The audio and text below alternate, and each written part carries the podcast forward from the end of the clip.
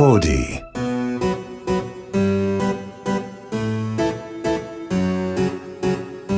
こんにちは劇作家演出家の根本修子です根本修子の秘密のオペラグラス第5回目の放送です。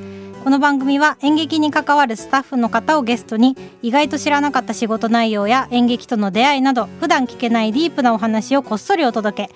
聞けば演劇の見え方がぐっと広がるそんなオペラグラスのような番組です。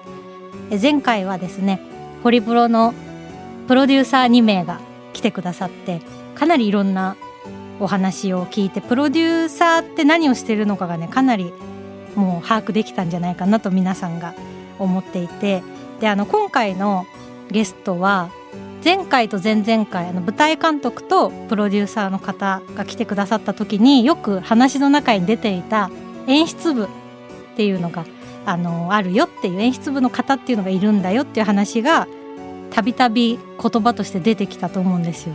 で演出部ってなんだよって多分聞いてる人はあのそれ演出家と何が違うんですかっていう質問もたくさんいただいたので今回はそんな演出部の方をゲストにお迎えしてるんですけど私が思う演出部の仕事を、まあ、簡単にまとめるとすごいね演出部が一番多分仕事量が多すぎて一言でまとめるのめちゃくちゃ難しいんですけどすっごい分かりやすいポイントで言うと舞台の本番中に袖に戻る時に袖ってすごい暗いんでどこの袖に自分が履けるのかが分かんなくなっちゃうんですよ。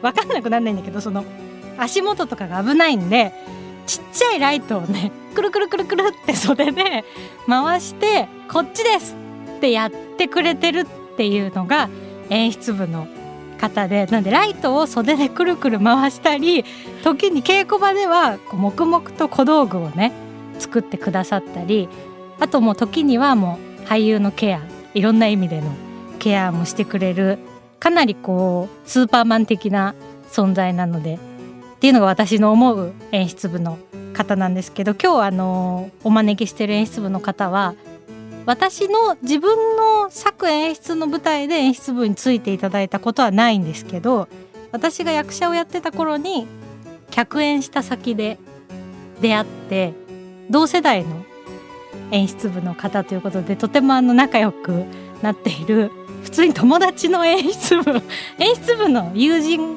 を招いてみました。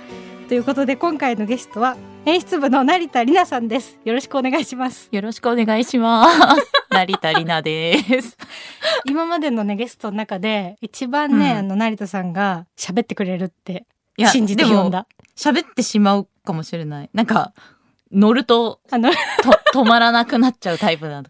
今だってねもう始まる前か そう、らめちゃくちゃ。そうそうおしゃべり飛ばしすぎてしゅ、しゅしゅうちゃんって呼んでも平気あいいなですいいですしゅうちゃんがいない間にめちゃくちゃ喋ってたっていう。番組のスタッフさんと超仲良くなってるっていう さすがの社交性いやいやいやいや。社交性も大事ですよね演出部はねだ、あ、でも、の方がうんやりやすい。自分自身がやりやすいかも。でもあ気にしないだったら気にしないのかな。どうなんだろう。でも私はすごい演出部の方が、うん社交的な方が社交的な方の方が嬉しいなるほど、なるほど。なんかすごい寡黙なさいらっしゃるよね。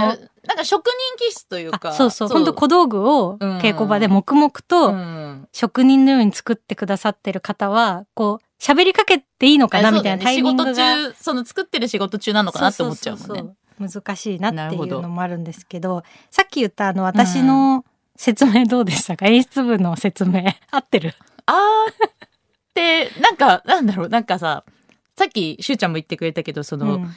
仕事がすごい多岐にわたりすぎてて、なんか5億個ぐらいあるから。本当に本当に5億個ぐらいある。5億じゃん。本当に5億個ぐらいあって、うん。で、なんか、それぞれ得意な人によって、その5億個全部できなきゃいけないわけじゃなくて、はいはいはい。そのカンパニーで、その、得意な部,、うんうん部門のことをやって、でもまあ、最終的にみんなペンライトは振ってると思う。そうそうだよね。最終的にそれで 誘導はすると最終的にそれは絶対にやるかもしれない。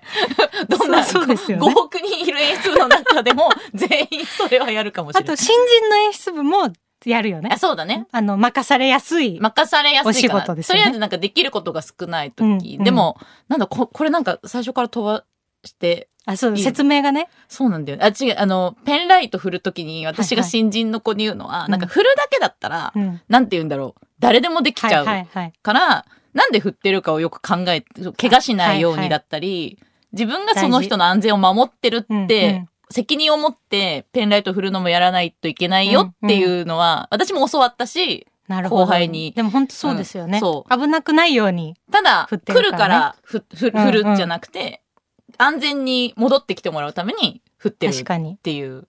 いろいろやっぱ振り方のうまい下手みたいなのあるもんね。ああるのかな？なんか、なんか本当にうん履きやすいように振ってくれてる人と、なんか言ったことあるかも。もうちょっとこうしてもらった方が、っていうのを、あの、すごい若いうん。演出部の人とかが、多分良かれと思ってそううやってるんだけど、舞台袖ってこうなんか SS っていうこうすっごい目つぶしみたいなこう横からつける照明があるのと役者さんって板に乗っててこう目が焼けてるというか照明浴びてるからはい。パッて袖見た時に絶対見えなくそうなんだよね。て多分普段見えるのがもう見えないそうそう。からそれを照らすんですけどなんだろうねでもその意識じゃないかな安全にはけてきてくださいと確かに確かに来るからとりあえずってやるのとでははいはい絶対違うかなと思いますね。いや、かなり、その、あの、自分の現場でご一緒したことがないから、そうだよね。あれだけど、あの、実はそうなんだよね。そう、でも本当に、あの、自分の現場にもいつもいてほしいって思う。ね 嬉しい。嬉しい。でも一回も見たことない。出会って、多分何年経ってんだってぐらいだけど確かに。でも、ね、演出部の方単体でオファーするのが難しいお仕事じゃん。確それも後でまたうん説明しますけど。うですね、そうですね。で、なんか、あとそのペンライトをなんで言ったかっていうと、うんうんうん我々共通の、あの、知り合いの演出部の田原さんああ、はいいがるじゃないですか。はい田原さんが初めて、うん。うん。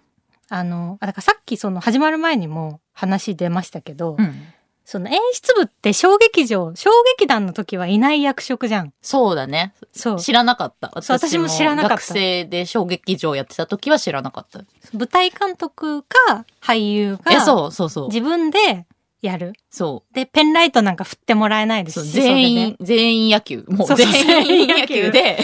全員野球でチームでやる。そうそうそうそう。から、で、それが商業になった時に演出部っていううん5億個仕事をしてくれる存在が登場するっていう。仕組みじゃん。仕組みだった。で、逆に、その田原さんはうん商業、もちろん演出部の方だから、商業のお仕事でお仕事を始めて、で、その、田原さんが、を、あの、自分の劇団のうん、鈴なりの公演のはいはいはいはい。演出部でうんついてもらったことがあるの。演出部でねそうそうそうそう。で、田原さんは鈴なりの袖でペンライトを振ったのよ。ほうほうほで、これな、何が光ってんだってなって、鈴なりでペンライト振る、う。うん。振らなくてもさ、鈴なりはちっちゃいからあ、さ。そうだね、そうだね、そうだね。そう、ちっちゃすぎて明かりが漏れちゃってて。漏れちゃうよねでも田原さんからしたら、袖で役者がかけてくるときはペンライト振るのが当たり前。うん、なるほど、なるほでど。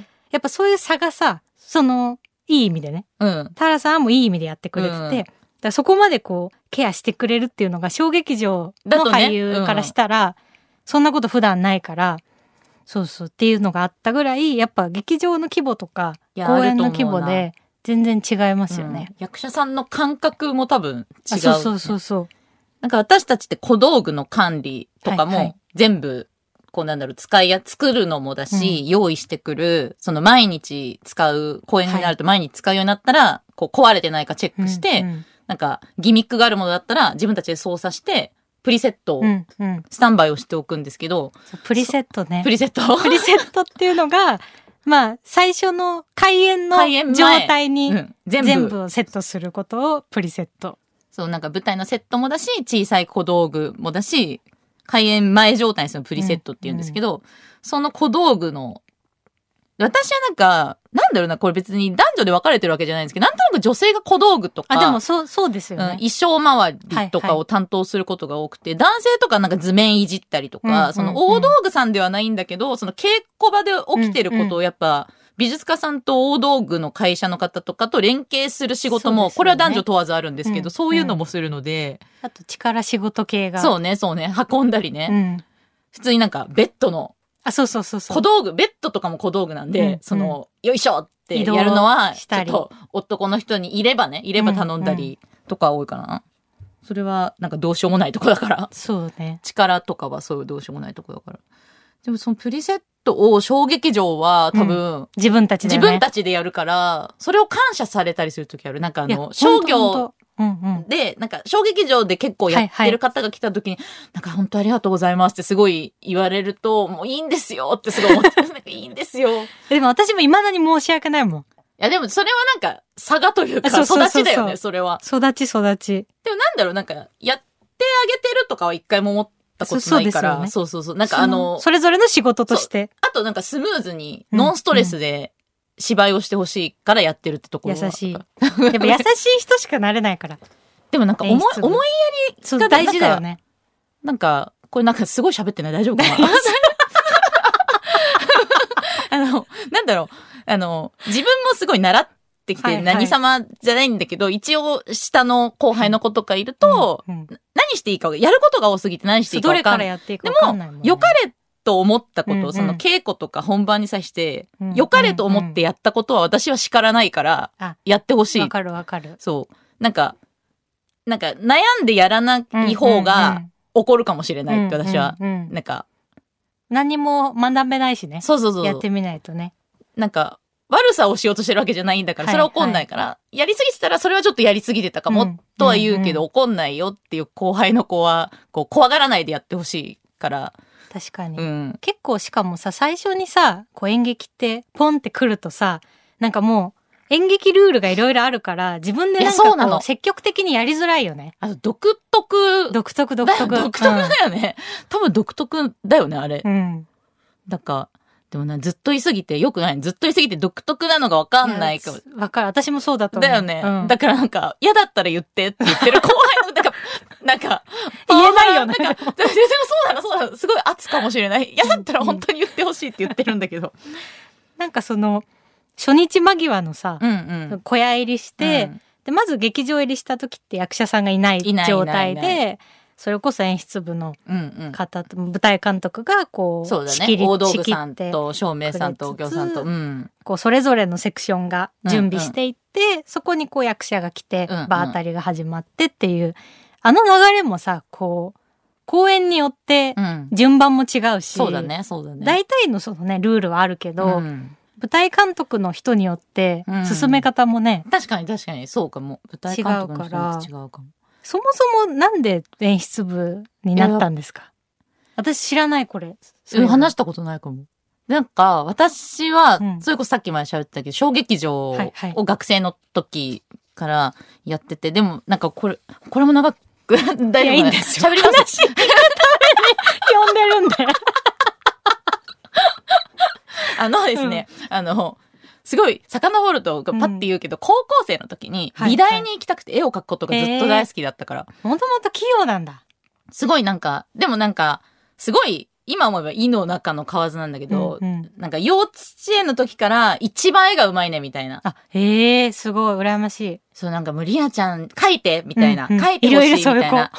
こういう風に描いてほしいみたいなのとか言われたりする。うんうん嬉しいし、描くのも好きだし、うん天才みたいな。うんうんうんそれで育ってて、もうそれまで高校まで行っちゃって、でも美術部に入ったりはしなくて、なんとなく。なんか普通にバスケ部とか入ってたんだけど、うんで、なんか、美大行きたいってふわっと受験のシーズンやった時思って、で、美術予備校にありがたいことに、両親に頼んだら行かせてもらった時に、うん。いや、めっちゃくちゃ上手い人いっぱいいないって、その時初めてなって。なるほど。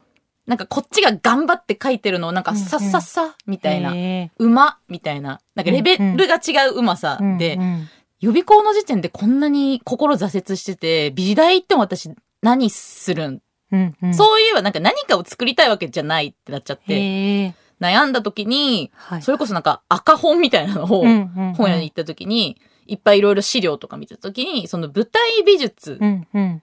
私なんか絵描くのも好きだし、音楽聴くのも好きだし、うんうんなんか本読むのもすごい好きだし、うん演劇の空間デザインって面白そうじゃないって思っ。て、そこでなんだ。そう。しかもふわって。すごい。で、あの、受験して、うんその大学を、その専攻の舞台美術を学べるコースを選んで受験して、うん。でもなんかすごい多分、建築家がある高校から来てる子とか、うん。そういう子とかもあの入学してみたらいたんだけど、私はもう何も、美術予備校も途中で行かなくなっちゃったから、なんで、ここ受けたのみたいな面接。なんか一回筆記に受かって面接行った時に、なんで来たのって言われて、興味あって、って言って、うん。ここ以外どこ受けてますって言われて、あの、受けてないですって言って、うん。え？ってなって、あうんうん。の、教授の人たちが、ここ以外受けてないの？どうすんの？や落ちたらって言われて、うん。だから、あの、落ちたくないですって言って、たら受かって、うん。ただなんか美術を、舞台のセットをデザインするのを学んでたんだけど、はいはいはいまあそれでもなんか、楽しかったけど別にうん。なんかバシって自分にはまってない感じがして、その時に、それこそ演劇畑で本当育ってないから、うん。こう劇団をみんなが立ち上げ始めて、はいはい。大学が大学だから。でうんうん。で、なんか美術の仕込み、あの、搬入してセット立てるとか、うん。先輩の手伝い行ってる時に、舞台監督さんっているなって初めて知ったの、そこで。はいはい。でも知らないよね。知らない知らない、うん舞台監督っていう現場、うんこれね、この放送の前で舞台監督さんがいっぱい喋ってるのそうそうがわかると思うんですけど、リスナーの方は。うん。あの、舞台監督っていう人がいるんだって初めて知って、うんうん。かっこいい。全部を取りまとめて、うん。すごいかっこいいと思って、で、その先輩に教えてほしいです、舞台監督。私こっちの方が好きかもって思って。へえで、学生の時に、こう、学んで、まあ、劇団のをちょこちょこ手伝ったり、はい。自分で舞台監督やったりとかしてて、卒業してもこれを続けたいって思って、やってたんですけど、なんか小劇場で、これ一本で結構生きていくのが結構しんどい時期が来ちゃって、うんうんうんで、ちょっと、やめようかな、あへえ。一回。うんうん。普通に就職をした方がうんうん。両親喜ぶよな、みたい何歳ぐらいな。の時？20代前半ってこと？20代前半。で卒業して半年経ったぐらいかな。うんうんで、そしたら先輩に舞台美術をやってる先輩が、仲いいうん先輩がいて、うん。その先輩がちょっと大きい劇場で初めてプランになって、はいはい。怖いと。一人で劇場に行くのが、みたいな。うんうん。空いてないみたいな。うん。で、その時現場を入れてなくて、その辞めようと思ってたから、現場を受けてなくて、あ、じゃあ、何々さんが言うんだったら、うんうんうん。あそばに何したらいいですか？美術助手でいてほしいって言われて、うん何したらいいかわかんないけど、とりあえず行きますね。ってうん言って、行った先が、まあ、大きい、はいはいすごい、もう小劇場じゃない。あの、言ったら、その芸能人が出てるような舞台で、もう初めて。うん別にその時は別に芸能人がいたとかじゃなくて、もう大きいセットが搬入されて、ガンガン大道具さんが仕込んでて。全然違うもんね何段みたいな。すごい。これが商業演劇か、みたいな、思ってファーってなってて、で、そこで私は美術助手なのによくわかってないから、うんうん。ガチ袋を背負って、はいはい仕込仕みの手伝いみたいな。できる袋ねそう。黒服。そうそう、ガチ、それもわかんない。それもわかんないよね。そうそう殴りとかもわかんないからわかんない。そう。あの、トンカチとか、うんその、トノコギリとか、とかを、こう、トン入れカチた。のことを殴りってねそうそうそうそうそう。ねそれを意識持ってるんですよ。学生の時に自分たちで作るから。演そん出部の人とか舞台監督をやる方っていうのは、だから小劇場の俳優さんで持ってる人持ってもいるもんねる人もいる、持ってる人もいる。逆に商業になってうん演出部さんで持ってない人もいる。うそうだね女の人とかでやらないみたいな。その大うんうん道具はやらないみたいな方もいるからうんうん全然。で、行ったら、あの、そこにいた舞台監督のチームのうんうん方が、なんか、美術助手だよねみたいなうんう。ん多分その方々は商業をずっとやってるから、はいはい美術助手でこのガチ袋を背負って、その時セッタも入ってたの。あの、バラジみたいな、なんかこれも専門用語。いかにもな、こいつなんだみたいな。一番動けるタイプそうのそうそうそう。なんか、こいつなんだってなっちゃったの、多分。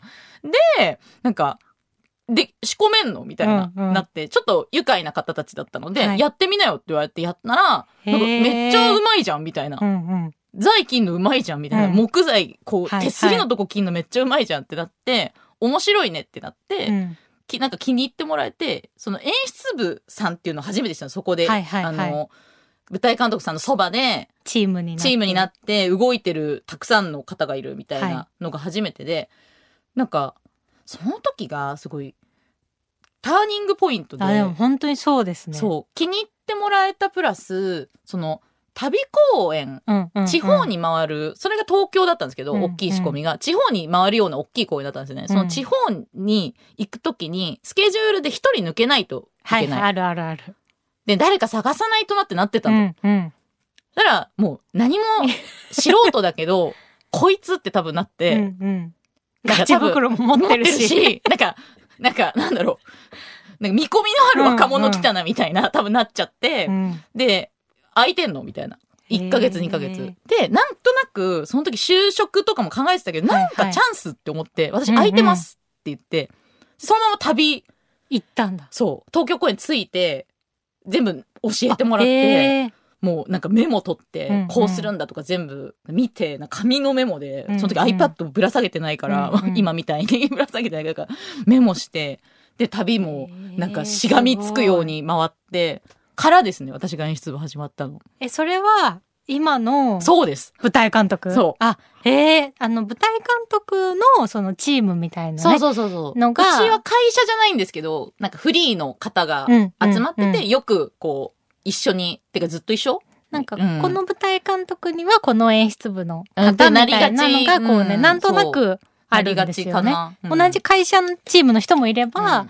フリーの人が集まってるパターンもあって、で、その、そのチームと私は、鴻上さんの虚構の劇団そうです、そうです。っていう劇団に、そうです。客演した時に、その、成田さんチームの、そう。運命の出会い。そうそう、出会いがうちゃんとあって、懐かしい。あれだってもう懐かしいね10年ぐらい前だよ。10年経ってるよね。全然経ってんじ10ゃん。あもうすぐ10年。もうすぐ23とかの時だったと思う。めでてだから10 10年か周年10周年。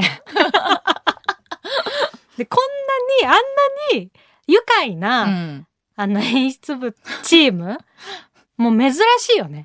多分珍しいんだと思います。だからなんか、そう、珍しいと思う。でも本当にその、やっぱり商業だと長いじゃないですか。んう一本。が。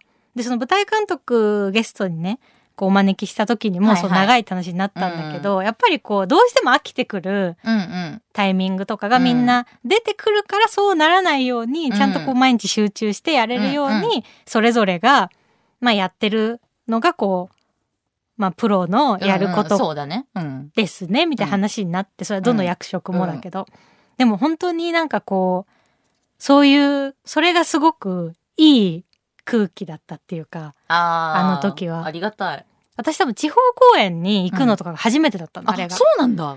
多分大阪行ったもんね、あれね。行った。行った行った大阪だけでしたね。大阪だけだった大阪だけだったのか。なんか劇団自体もあれ、あ、違うわ。それは嘘ついた。ごめん。初めての旅じゃないわ。一個前でやってる。いつもと違う、多分、虚構の劇団がいつも行ってる劇場じゃないとこにあ、行くんだそうそうったんだよね。そうそうそうそう。初めての劇場みたいな。そうそう。しかもなんか東京の、その劇場の形よりは条件が悪い。そう、そうなの、そうなの。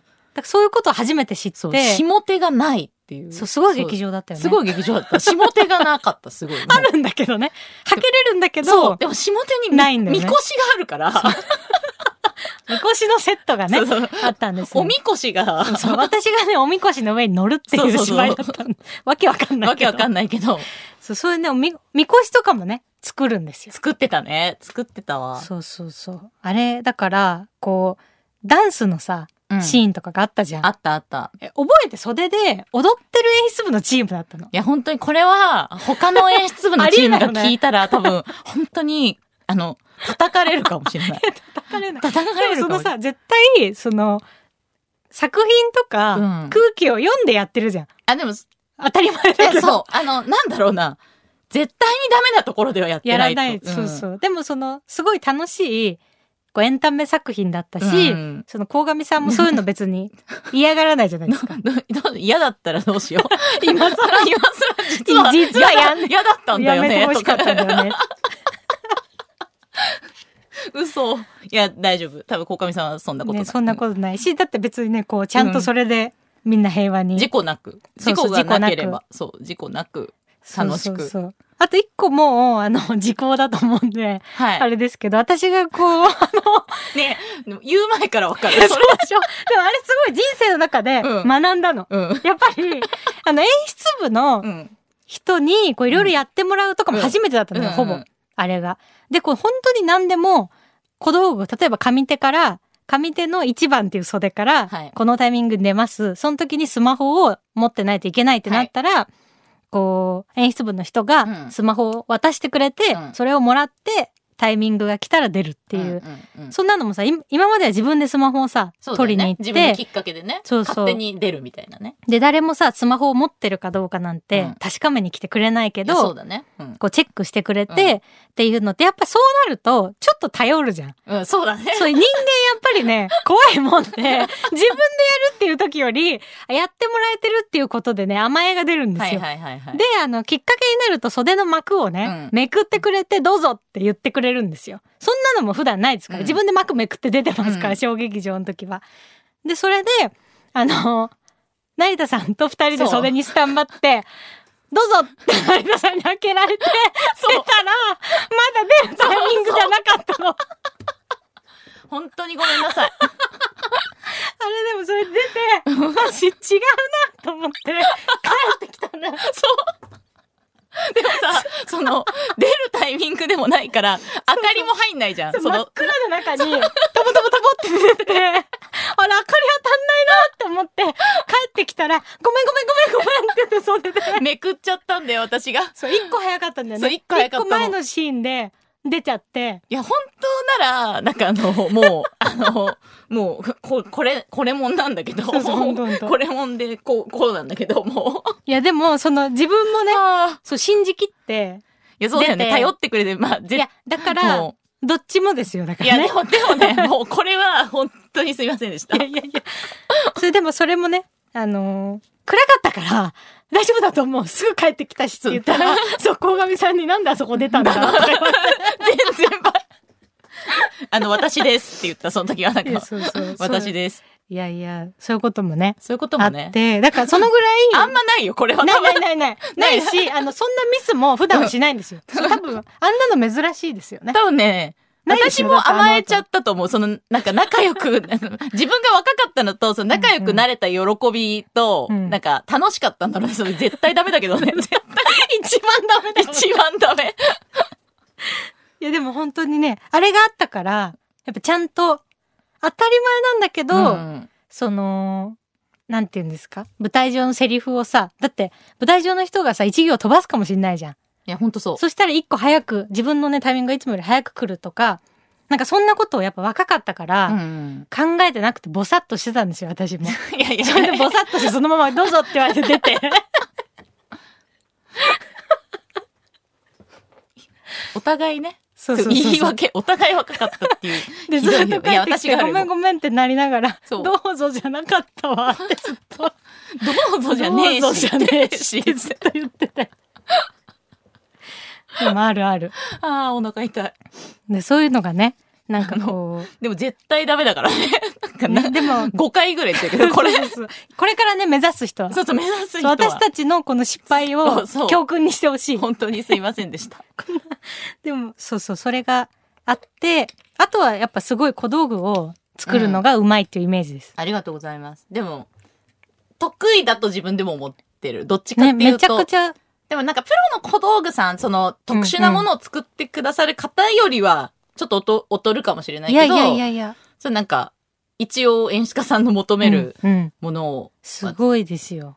だって小道具も多い芝居だったじゃん、特に。いやめちゃくちゃ。初めて。いや、あれは、めちゃくちゃ多いと思う。多いよね めちゃくちゃ多いと思う。その袖に小道具の棚がうんうん。上地もあるじゃん、大体。ぎっちぎちに入ってたもんね。ぎっちぎちだったと思私こうみんなが、なんて言うんですかね、スマホをさ、その SNS で炎上していくみたいな話だったから、各キャスト全員スマホとパソコン持ってるみたいな芝居だったの。あれもだってさ、間違えたら大変じゃん。そうだね。ね。あれ、あれ大。変ですよ。だ管理が。でもまあ、でもね、うん。なんか、名前書いてたら みんなそれ使ってくださるから。ね、なんかそういう小道具が多い芝居とか、少ない芝居とか食べ物ね、うん消え物があ、るとか。も。あの時は消え物なかったもんね。消え物なかった。なか。鴻上さんあんまり食べないもんね。食べない。うん、食べないうね。ん。エアうんうん。ーで、うんなんかな、あるように見せながら食べるよね。ことの方が多いよね多い、絶対多いと思う。でも本当になんかこう、例えば定食みたいのをさ、ああ、でも嘘ついた焼肉焼いたわ、舞台上で。あおかみさんのやつで全然関係ないけど、今思い出したわ。鉄板。珍しいね。うん。なんかあれはね、なんか鉄板に最後、こう、ビールをぶっかけてシャーってなって、なんか空気が最悪になるみたいなのを多あ分、なるほど。んそれ必要だったねそうそうそうそう絶対ねそう。うわーみたいな舞台上でそういうさ、火を使うとかうんって結構怖いじゃん。怖い。あ、でも松明あそうだよ、ったよ。松明あったよ。松明が出てくる芝居だったね。の松明あったよ。なんかあのーその、いろんなね、炎上していくっていうそうことを小上さんが書いた作品だったから、その火を演出的に本当に出したいっていうので、松明を持ってるキャストが行き来するみたいなそうそうそうそう。演出があって、そうそう本当そうそうの本美のそうなのトーチトーチだよね、あれも。トーチ、トーチ、うん本当トーチ。トーチで、あの、ガスが入ってて、すごかったよね、あの本当に。本当に火がついてる。なんか火に見える小道具じゃなくて、あれはそう本当に火が。火がついてて、私はなんか危ないからっていうことで持たせてもらえなかったんですよ。あとなんかその、炎上しちゃあそうだそうだってる張本人だったからじゃない？えっと、私と小野川明ちゃんがそうそうそう。炎上してる張本人役だそうそうそうそうだ、よく覚えてるね。そう、めっちゃ覚えてるよ。めっちゃ私と覚えてる。あきちゃんだけ持たなかったんです。そうそう。周りでこう、リツイートとか、バーってされて、こう、そうだそうだどんどんどんどん広まっていくのを、こう、松明のそうだそうだ火で表現してたんだよね。あれはね、怖かったもん結構。だからみんなさ、うん。あれを持つときは本当に気をつけてくださいみたいなさ、のあったもんね。いや、これほんとくだらない話なんだけどさ、それを、トーチを置く場所、うんはいはいはいスタンドを演出部の男の子が作ってくれて、あの、置き場があった方がいいよね、こう、うんうんパッパッパって置けるのがって言って作ってくれたんだけど、そこに、あの、あの、夏季現金って書いてて、あの、いや、どういうこと？いや、わかんない。本当にわかんなくて、すごく大好きだった。あの、え、その演出部の男の子が書いたの？そあ、だから消し、消せよってことじゃない？う。消せよか、そのなんだろう、その、ガスが入ってるトーチが置いてあるから、うんうん。あ、近づけないでよ近くに牡蠣が現金なんだけど、なるほど、ね。あの、ありがとう。すごいいいじゃん、このスタンド。でも、うんうん牡蠣じゃないみたいな。この、このトーチ牡蠣じゃないってなっちゃって、すっごい笑ったのを覚ええ、全然知らなかった。知らなかったでしょ当時持ってないから。そう。その置き場があったのも知らないもん。だって、牡蠣を置くのに、牡蠣現金って書いてるから大好きで、それが。そういうやっぱ演出部の人のカラーが出るよね。そう。真面目な、ねそ別にふざけたわけじゃない、その男の子わは。すごい一生懸命作って、うん牡蠣現金って書いてて。一番それがいいと思って、ね。そうそうそう。牡蠣じゃないって。面白い、ね。すいません、本当にくだらない話。でもそのぐらいこう何人もね、そうそうそうそう。で作るので。そうそうそで、なんかそれにね、ついてちょうどあのーラジオネームジャイアント厚彦さんから、演出部について質問なのですう。が、はい。部とついているということは、基本は演出家をリーダーにチームを組んでいくものなのでしょうかまたそのチームの中でも飲食担当、ステージ位置担当エキストラ担当など得意分野なので分業されているものなのでしょうかこれさっきね、分業は、うん。さっきその小道具を作るとか、でもそう、得意分野で分業当たってますね。確かに。うんでも演出家がリーダーじゃないね。そうなんですよ。でも思うよね。演出部ってついてんだもんね。だって。確かに。どっちかというと私たちは舞台監督についてる人で。ででもさ、うん。舞台部じゃないもんね。そうなの。そこが名前の難しいところだよね。難しいところ。で、多分舞台監督がゲストの回も、監督ってついてるから、そう、映画監督みたいなね。そうそうそうそう作品作っ、なんだろう、内容とか決めて演出してる人だと思う。私も思われてた時ある一回。そうだよね。高校の同級生に。普通にそう思うよね。そう名前、役職を聞くと。そう、舞台監督、初めて小劇場で外で舞台監督やった時に、うん高校の同級生が見に来てくれた時に、うんなんか見終わったと、監督みたいな。いや、違う違う違う違う違う。違う。待って。違うとこの監督だからっていう。みんなはね、みんなはそう思って見てたらしい。でも感激2時間ぐらいそれでしてたらしくて、ちゃうで。でもそう思うよね。そうだと思う。本当にそういう違い。だから、でもチームを組んで動くっていうのはそうだよね。そう、合ってる。でも演出家さんがリーダーではないんだよね。演出家が、だから舞台監督がうん。演出の意図を組んで、じゃあこれがあった方がいいねとか、この小道具が出てくるねとかを先回りしてくれて、さらにそれをこう実現してくれそうそうそうそうそう。ているというか、演出部の皆さ。うんん。だから小道具担当とかだと、私はまず台本もらったら、まあうんうん読んで、こう小道具を頭から全部何ページにこれが出てきて、リストこうリストアップして、一旦もう全員に共有うんうんして、こうなってますけど、どうしますか、うんうん。で、こういうものですか？直接演出家さんに私がやり取りすることもあるし、あ、なるほどね。うん、舞台監督さんを通さない場合もあるかな。あでもそうだね。うん稽古場でも、その写真うん。なんか今だとさ、ネットで何でも変えたりもするあそうから、だね。これは買おうと思うんですけど、これイメージに合いますかとかを演出部の人が聞いてくれたりとか、でもなんか関係性もあるんだよね。初めましての演出家さんでうん。確急にあの、これなんですけどって、なんか、うんうん。いいや、いける場合もあるけど、多分新人の子とかでいけない時はなんかうん。うん武漢さんに一回、はい自分が言ってることがトンチンカンじゃないかとかもあるかもしれないから、武漢さん通して、だからまあなるほど。一番は武漢さんが全部知ってるのが、そっかそっか。うん。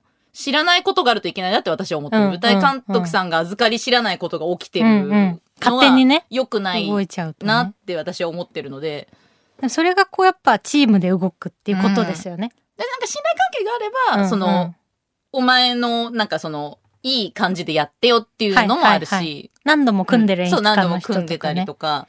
でも確かにその自分も何かこうこれをこう変えてほしいとか、うん変更が出たらまずこう舞台監督に、うんうんそう伝えてそうだね。ででもその何度も組んでるチームの人だったら、演出部の人にちょ直接伝えておきますって言ってうんうんうん伝えちゃうこともあるし、本番になったらねその上手下手とかに分かれて、そうだね。自分の部署が、それもね、打ち合わせしたりして、こう、頭から台本見て、はい、なんか転換打ち合わせします、みたいな。やってるやってるやる稽古後とかにね。やるやるうん一回整理しようみたいな。うんみんなそれぞれ稽古で書き込んでるのを共有するっていうのははいはい一回あるかも。やらないチームもあんのかな？でもやってるよね。ややってるやってるやってる事故が起きちゃうので。る。うん。やらないチームはあのやばいチやームじゃない？ばいよね。多分そうだよね。多分やばいよね。そうそうやばい演劇っていうか、やばい、こう、噂にはそうそうそ聞いうたこ。とある。やばい演劇っていうのも存在するよねっていう話をうん前の前の放送ぐらいでしてて、うんで、そういうのもあるけど、我々はないよね。うんないと思う。ないし、見たこともあったこともない。そそうういう人に。そうなん、自分がいる現場だから、基本なく、運が良かったのかなとは思うけど。ほんとほんと、こう、巡り合わせというかね、自分もこうついてもらってるチームがいいチームだったから、そういうことがなかったけど。いや、でもそう、本当にそうだと思う。ね。ちょっと、ジャイアント厚彦さんのこの、うん。この、担当？はいはい。すごい、飲食担当、一担当 確か、にエキエキストラってどういう枠なんだろうね。こうじゃあどう思ってらっしゃるのかな？これ多分あれだよね。あの、多分、うん舞台監督がゲストだった時に、今までで一番大変だったこと何って聞いたら、はいはいはいあの、普通素人の方が100人出る地域の舞台をやった時にな、るほどね。本当の役者の人が数人いて、うんうんうんうんエキストラを管理するのが大変だったみたいな話をしてたから、なるほど。そういうのを管理する役職もあるんですかってことかも。うん、でも、これは珍しい。珍しい相当珍しい。もうんエキストラ。99%ない。うん。99%ないね。うん確かに。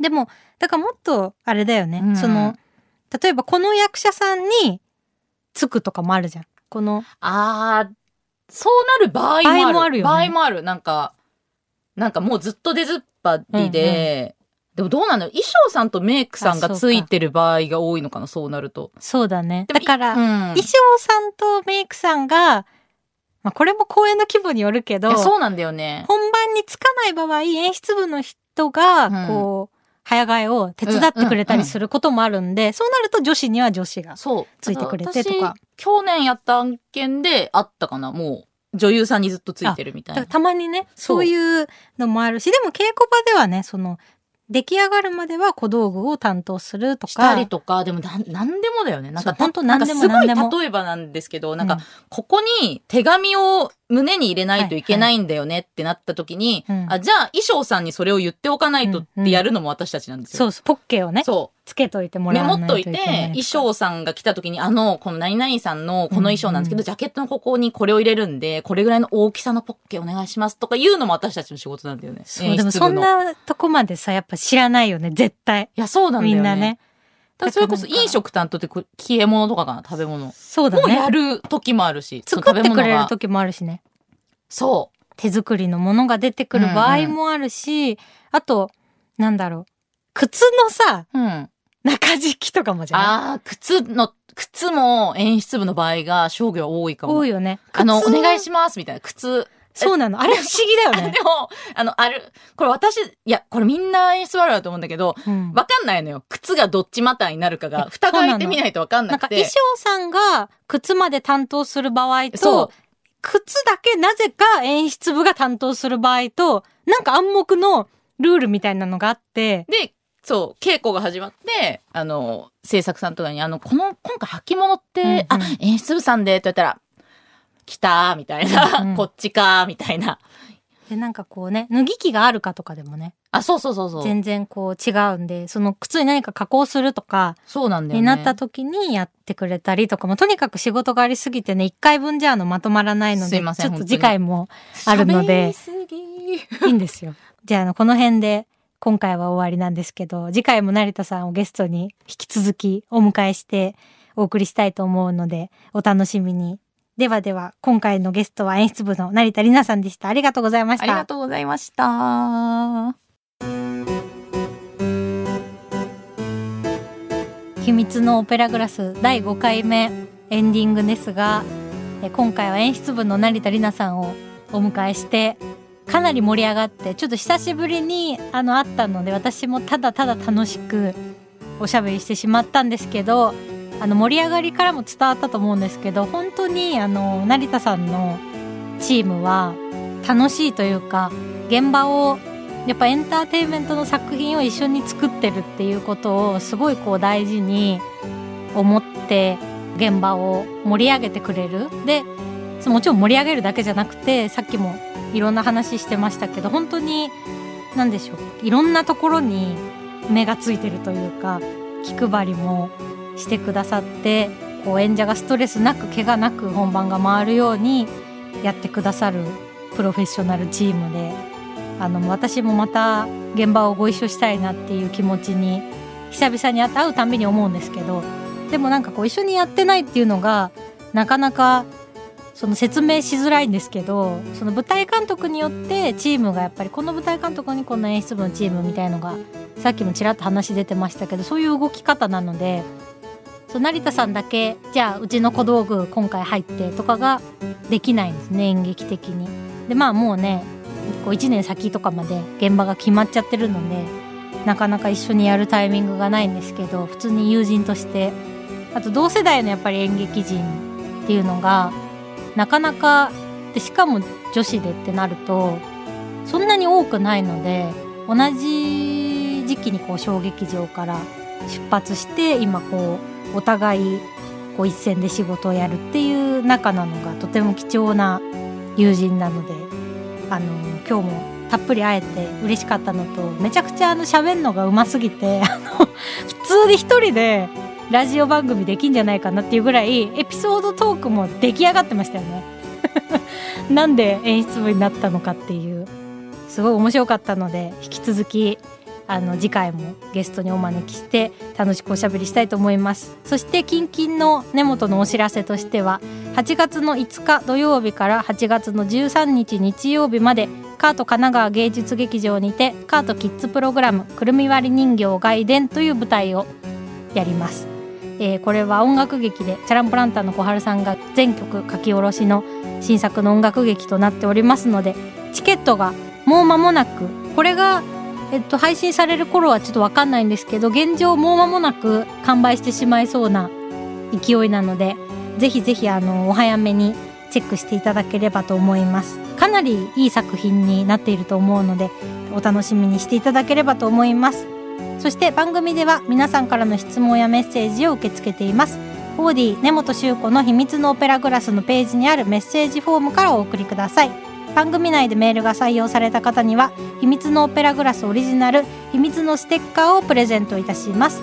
番組の感想もツイッターでハッシュタグ秘密のオペラグラス秘密のはひらがなオペラグラスはカタカナでお願いします。ステッカーはあの多分7月中ぐらいから届き始めると思いますのであのちょっと気長にお待ちください。次回の配信は再来週7月13日木曜日朝7時です。ここまでのお相手は根本修子でした。またね Audi.